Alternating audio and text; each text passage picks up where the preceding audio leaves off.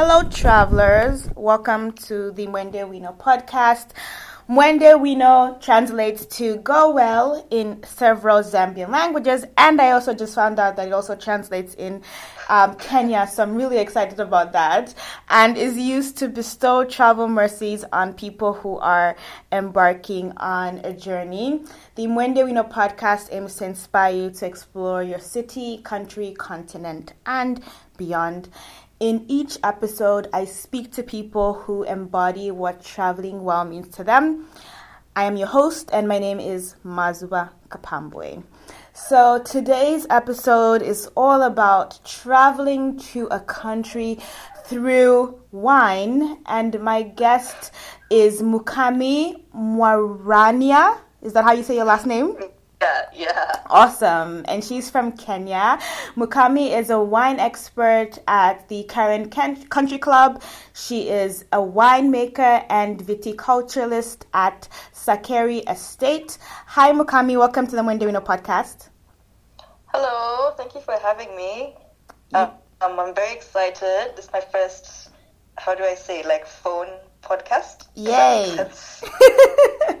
well, we're excited to have you um, on the podcast. Um, so I was just saying before we started recording, and I guess I'll say this here that I found you um, because I was looking up black-owned wine companies because in the wake of the Black Lives Matter movement, there's been a lot of um, I guess pivoting or support um, in terms of like the media um, in spotlighting businesses that are owned by um, people of color. Um, and I saw your name on that list and I reached out to you because I thought it'd be very interesting to speak to someone that is operating in Africa because there's, it's very different than operating on the continent. And also because I'm just trying to add to my collection of wine. So, so let's start at the beginning. Um, when did you develop a love for wine, and how did that lead you to exploring, you know, your love of wine after high school? Um, I think I realized I love wine in second year. In I went to the University of Melbourne, and I took a wine tasting course because I was like, surely this is not something you can do seriously. like to add points to your degree, it can't be. but I was like, you know what, I'm here. Let me at least spend part of my credits doing something I probably will never do again in my life. So we went to like a rural campus that was in the middle of a lot of vineyards, and it was my first encounter with wine and viticulture and farming. And I realized this is the best way to explore the outdoors, and wine is great. Yes, I agree. Um, yeah, I don't think I particularly cared for it after high school. It's very much moving to Australia and being exposed to it Mhm. that piqued my curiosity and got me saying, right, this is something I want to do with my life. hmm And then, um, so you were there for three years, you mentioned, and then you returned to Nairobi, Kenya. So then, I mean, like you're saying, it's one thing to like take a class that you may never have the opportunity to take before, um, Yeah. and then you know you you took the class and you fell in love with wine. But then it's also another thing for you to take the extra step and be like, okay, when I go home, I actually want to explore this and go into the wine industry. So then, what happened after you got back home to Kenya, and how did you then decide that you were going to, you know, you know, start producing wine? So, funny story, it was it was a joke, hey? it was such a joke. Uh huh. My parents have a farm. Sakari is like a place, Mhm. maybe I want to say two hour drive from Nairobi CBD. Mhm. It's like really hilly and like dry. It's I, I can imagine in Zambia you have a part of the country that's super like like really dry, arid, Mhm. not much agriculture going on there. Mhm. So my parents just started like cultivating land out there, and I was like, right, this square over here, and I walked around it, is mine. Mhm. They're like, ah, fine, whatever. So we got vines from somewhere near Mount Kenya because when the Italian missionaries came in like the early 90s, I want to say, Mhm. They brought vines because you know wine is is in the Catholic religion, it's in the church. Mhm. so I got some vines grafted from a really tiny vineyard out there and planted them. And I watched them grow for a year, and I was like, they're actually doing this. I want to do this. I want to make my own wine. Mm-hmm. And I got so excited by the thought of I can make my own wine that will taste amazing Mm-hmm. and really be something I have done that I want to share with people that I, I stuck to it. Mm-hmm. Wow, that is That's that, really that, how it started. that's I mean that's such a powerful statement, you know, story because it's like you you know, you were doing trial and error in the beginning. You're like, let me just see, Yeah. you know, where this can go and then but then there was the actual conscious, you know, step of you going now around Mount Kenya and then, you know, grafting the the, the vine and then going back to uh Sakari and then planting it there. So I mean, at that point you're obviously like, you know what, I'm gonna do this. that is I, I'm so grateful. I got a lot of support doing it, but I think I I was more ambitious. I was definitely more ambitious than as compared to what I where I am now. Mhm. Because fresh out of uni, you really think you can go to the moon and come back in 30 minutes. yes. So I was like, really nothing could stop me, and I didn't like overthink it. Mhm. And I think that's really important. If you have an idea, just go for it. The thoughts will come later Mhm. because right now, if I was to start thinking of a vineyard, I do not think I'd ever start because I'm mm-hmm. like, this is this can go wrong, that can go wrong, this won't happen. Yeah. No, I definitely relate to what you're saying with like having the energy and like really wanting to Yeah. do things when you come out of school. Um, so I know you just spoke, I mean, briefly about, I guess, one of the challenges that, that, that you faced. Um, what are some of the other challenges that you faced um, becoming like a winemaker? Did you, you know, after planting, did you do like more research into the wine industry in Kenya and like when it comes to like who owns what?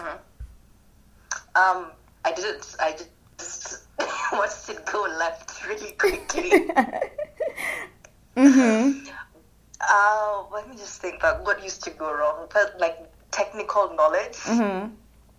I didn't have any. I didn't research. I took planting vines like like maize or like mint. I just put it in ground and hoped for the best. Mm-hmm. Um, so it really it took two years for everyone to understand how you what will happen, what you expect. Yeah. Um, so yeah, definitely technical knowledge. Second was water, because where the farm is is super dry and it's super remote. Mm-hmm. That when we do pump water, solar, like when when you get water for the from the solar pump, a big priority is like other fruit and vegetables. So like negotiating my little vineyard versus the rest of the farm was a, bit tricky, but now less so, which is great. Mm-hmm. And third is just confidence because, like we just said, it's great to have a fantastic idea and to start, but to watch the implications and see how it's going can really. You might not. I didn't feel too good because I wasn't confident in what I was doing. Mm-hmm. But a part of me was like, just continue. Hey, it'll be fine as we go along. So, just uh, what is it? Imposter syndrome is what it's called. Yes. Like you see what people are doing, you're like that really can't be me. Mm-hmm.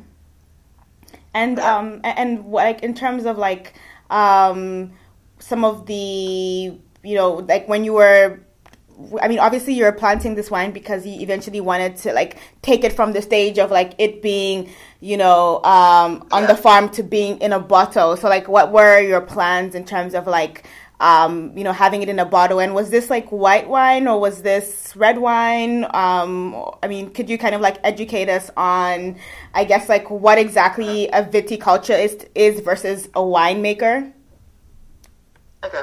Um. So I'll ask. I'll answer the questions in two parts. Mhm. So I get what you're asking is what my dream is. yes So I still very much want to make a dry rosé mm-hmm. in the middle of the countryside that will just really express to the world that great wine can come from anywhere if you're committed to it. Mm-hmm. And in extension, just show people you can really do anything you want where you are. Mm-hmm. Like you can't really wait for everything you think is needed because you might have it, but not if you don't understand the process or challenge yourself, see how committed you are to doing something. You'll never know how it can go. mm-hmm. Um, so the second question is viticulturist versus winemaker. Viticulturist, I would like in summary, is you plant the vines. Okay. You are on the field. You are, you know, pruning. You are checking for disease. You are really just in the vineyard. A winemaker is you you have the the fruits and you're somewhere making wine. You're fermenting it. You're storing it. You're testing acidity. I use the word somewhere because there's a I was actually reading on Quartz on Friday. Mm-hmm. There's people making wine in test tubes, which I think is really cool. So Wow. instead of using grapes, they're just taking the elements that make wine taste like what it does Mm-hmm. and synthesizing it in a lab. So wine doesn't necessarily have to come from a winery. Or, you know, like, yeah, That's interesting. I mean, I do like you know. I.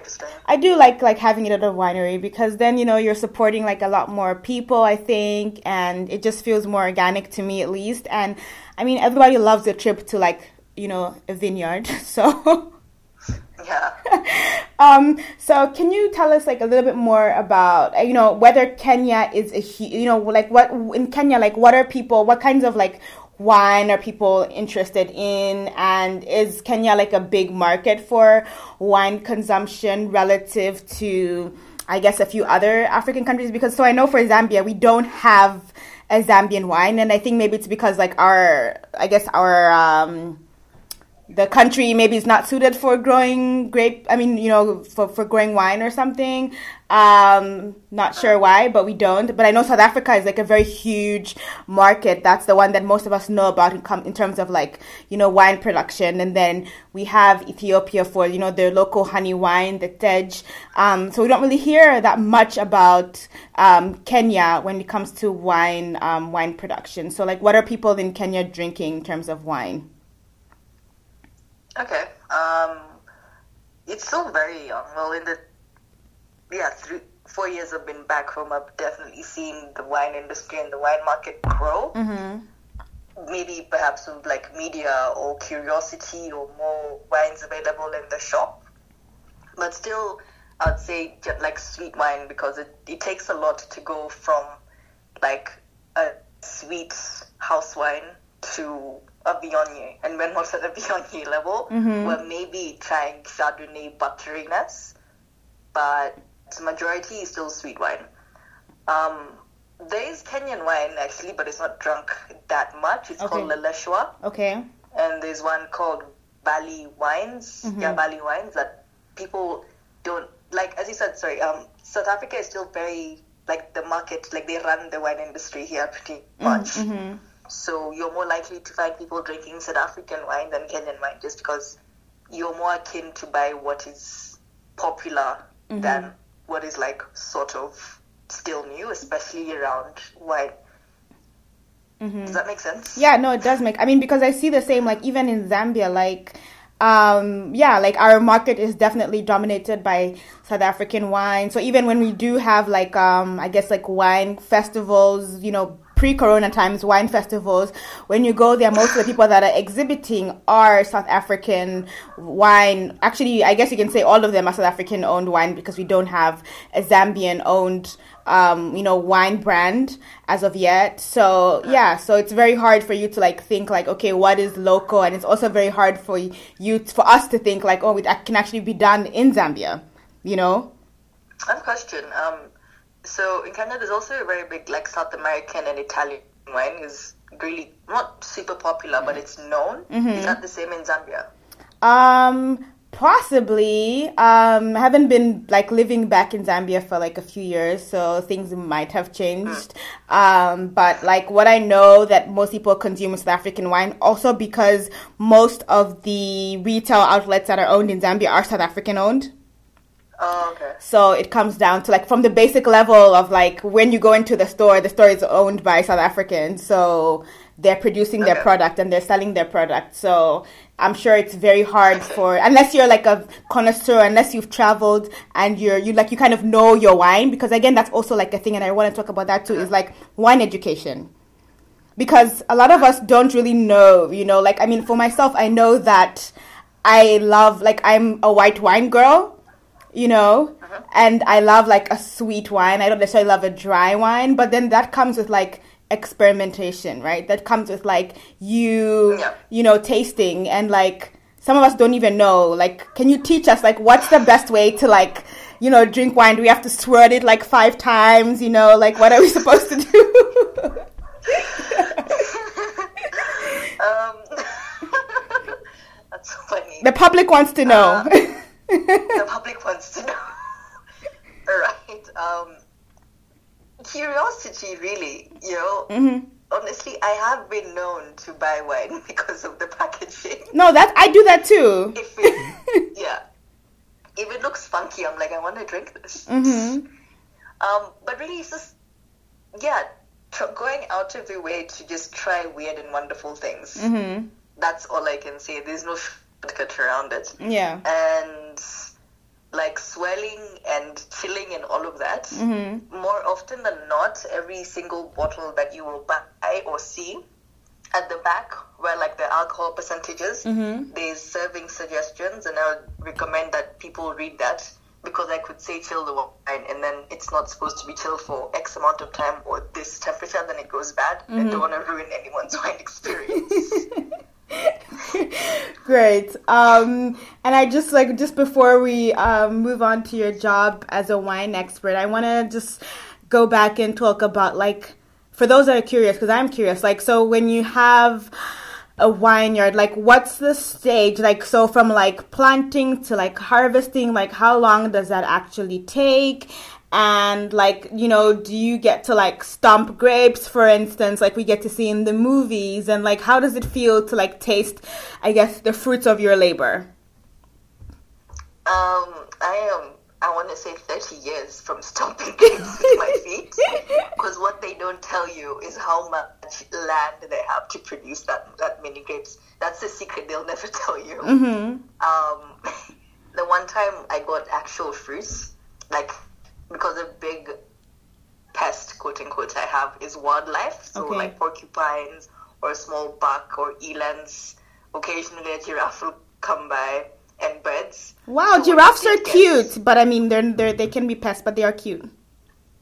They're very cute. I, do- I like I like giraffes quite a lot actually. Mhm. I live next to Giraffe Manor, which is nice. Oh my gosh, I need to Um, come so I visit you. I like giraffes are my favorite animal. Me too. They're so nice. Yes, I'm coming to visit you. Done. Sorted. it's cute. Um, so at giraffe, the giraffe park next at adjacent the manor, all of the giraffes have names, Mhm. and they're so cute. They're like Sally and Bill and David. It's the best. No, but we're digressing. We're digressing. yes, yes, let's go ahead. Um, so yeah, when I first got to eat a bunch of my own grapes, I think I cried because I was like, I really can't believe that this is real. That is such. It's I don't know, farmers farmers gas them like really get emotional after they plant and eat something. Mm-hmm. It's not even what it tastes like, it's just realizing that this happened because of your efforts. Mm-hmm. So at the moment, I'm just happy that with all the stress and bad planning, they didn't. My vines haven't died, Mm-hmm. and I hope this year. I actually want to start by making jam Okay. because, like the leak, the liquor licensing process, I'm really not at that level of my life yet. Okay. that's something else I didn't think about when I came back from uni. Uh huh.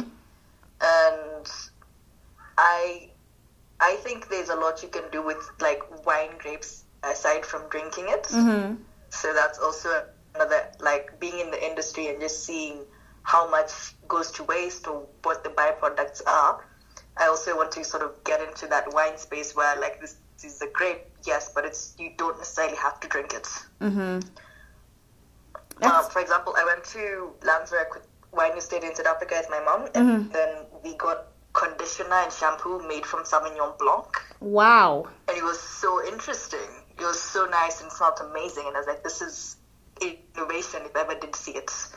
That is wow. Like that is amazing. I've never heard of like you know conditioner made by wine. So I'm very excited to see your future. Um, you know you, what what comes out of um, your business. So um, can you tell us about your job as a wine expert at the Karen Country Club? Like what do you do, and also how has Corona um, affected your job?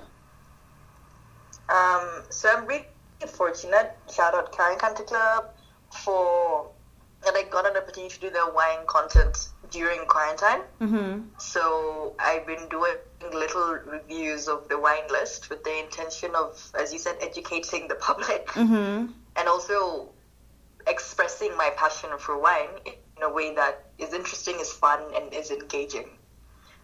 So I like I recommend food to them, uh, not to them, to the people. Like if you're gonna have this wine, try it with this food, or if you like, I what I like to do is I get people to sort of explain to me, what do you like to eat? Do you like sweet? Do you like sour? Do you like this? Do you like that? Then from that I sort of map out according to what wines they have, what I think you would enjoy, and I'm very like low key adamant that if you try something, please let me know if you liked it, Mm-hmm. so I can better your experience on that of, the, of someone else the next time.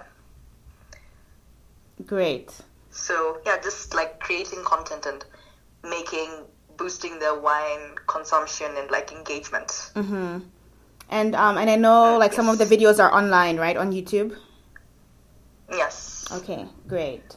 Um, so, I mean, I wanted to talk about, and you brought this up like prior to when we started recording, you were talking about like the future of the Kenyan wine industry and like, you know, the impact of Corona in terms of like people's habits at home. So people are still, people are still drinking Yeah. wine. And I mean, in the States, pre- pretty much they did, um, a- they've been doing surveys like during this, you know, Corona period. And um, actually, this Washington D.C., which is like the well, it's not a state, but where I live, the, the District of Columbia has the highest alcohol have, has had the highest consumption of alcohol during this whole time than any other U.S. state or district, Wow. And that is, I mean, Congratulations. I mean, I don't even know if we should be congratulating ourselves or like I'm now trying to investigate like is this because people are stressed because this is the capital so everybody, you know, all these Congress people are they the ones that are drinking the wine because they have to make all these hard decisions. Um, but it definitely shows that like you know what like it definitely shows I guess our habits, you know, like you would think that because people are indoors like they're not going out to like restaurants which is where like a lot of people do drink because a lot of people are social drinkers Yeah. but now it's like showing like maybe a change of habits so like in kenya in particular like Yeah. what are some of the things that you have noticed in terms of like you know pe- like i guess innovation and creativity during this period Okay, well, I will say for my country, Corona didn't stop the party. like, I don't even think they closed outside, but Nairobians still enjoyed themselves. uh-huh Um, it's just recently where they really restricted alcohol sales, and I can definitely see a decrease in it. mm-hmm. But at the start, they're like, "It's okay. We'll social distance in our houses. It's fine." yeah Um, so there's a big, how do I say this? Now that the shops or the restaurants, whatever, can't have a lot of people coming in, they're doing delivery packages. Like you can get a meal, a cheese board, crackers, cake, whatever, what have you, paired with wine sent to your house. mm-hmm. And it's really, it's exciting because it's a whole new way to dine and, you know, socialize with your friends. But at the same time, I wonder, I'm like, if I go out and I would like to have a cheese board with my mates, it's purely because it's an outdoor experience with my friends. Mm-hmm. So would I really want to take a like a massive delivery as often as I would go out for a meal, Mm-hmm. you know, at my house? Yeah So, like you said, wine is very social. You go most time you go out to for drinks just to be around people, to catch a vibe, to listen to music, and there's only so much you can do that's inside your house. Yeah. I mean, people are having like Zoom parties, you know, where like I know here, like you can, there's some companies that you can partner with that like they will like you'll pick a menu together as friends and then if you want you can even order the same oh. thing and then they deliver it like to your house. Like you tell them what time your party is and then they deliver the food and the wine and the drinks or whatever like at the same time to everybody's house so that like when you're eating it's like it's, it's happening at the same time which i think is so cool. Like my dad did one of those dinners with his friends and it was so it was so fun it was so cool to watch. Because they're all like eating the same thing and then like it all arrives at the same time. So yeah i mean it would take a lot of coordination in africa because you know like even with this delivery stuff like i was telling you before we started recording like about food delivery companies in zambia and how like we're seeing a lot more people you know um, do that. But the thing is, like, like even where I live in Lusaka, like the road I live doesn't have a name, a street name. So like when you're trying to tell the delivery guy, How like, do you describe? so I, I literally have to be on like even when I, I remember trying to order pizza, I'd have to like I'll tell the the person who's like taking my order, can I talk to the driver? because I need to be like Okay. when you go to the school, turn left, whatever. Because like there's just no road name. So like even when you're trying to like you know, or you have to send a location on Oh, get WhatsApp or something, you know. So and then they get lost Like, or whatever. trust the corners, you're not lost. Exactly. but I think that's super interesting. Um, I wanted to, you know, go back to Kenyan wine. You mentioned like a few brands earlier, but in your opinion, like what makes what makes Kenyan wine unique? Is it the flavors? Is it like the fact that it's grown like in this, you know, beautiful Mount Kenya region? Um, yeah, what makes Kenyan wine unique? And why should everybody try it? So the the wines from Mount Kenya are super. Like it's just for the church, and I actually don't know if they keep if they still make it. Mm-hmm. It was really tiny. It, was like the it was next to yeah like a church, and it was such a small plantation. But it's interesting when I went to see just how old these vines are. Mm-hmm. But the other two, Leleshwa and um, Rift Valley or Valley Wine, I'm not too sure what it is.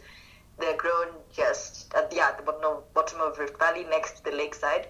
And I think what makes them exciting is, no, it's like it's a product that's very associated with South Africa or like Europe that's made in East Africa. Mm-hmm. So I would definitely try a wine, just say, for example, from Zambia, Mm-hmm.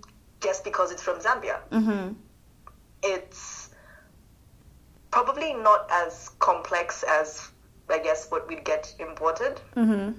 But what stands out to me and what I think everyone should be willing to try something different because this is the future of wine. There's going to be new countries making wine, like Namibia has vineyards. Um, yeah, Central Africa has a couple. West Africa has a couple. So just getting people to open their mind and their palate to say, okay, yes, we know what some of the best wines in the world come from these countries, but how about we change the definition of what good wine is and try everything that's available? Because you might think you like a Burgundy, for example, but maybe some Ethiopian wine just hits the spot a little bit better, Mm-hmm. you know? Mm-hmm. but the definition of good wine in Ethiopia and that in, in France is so different, and none is better than the other, I don't think.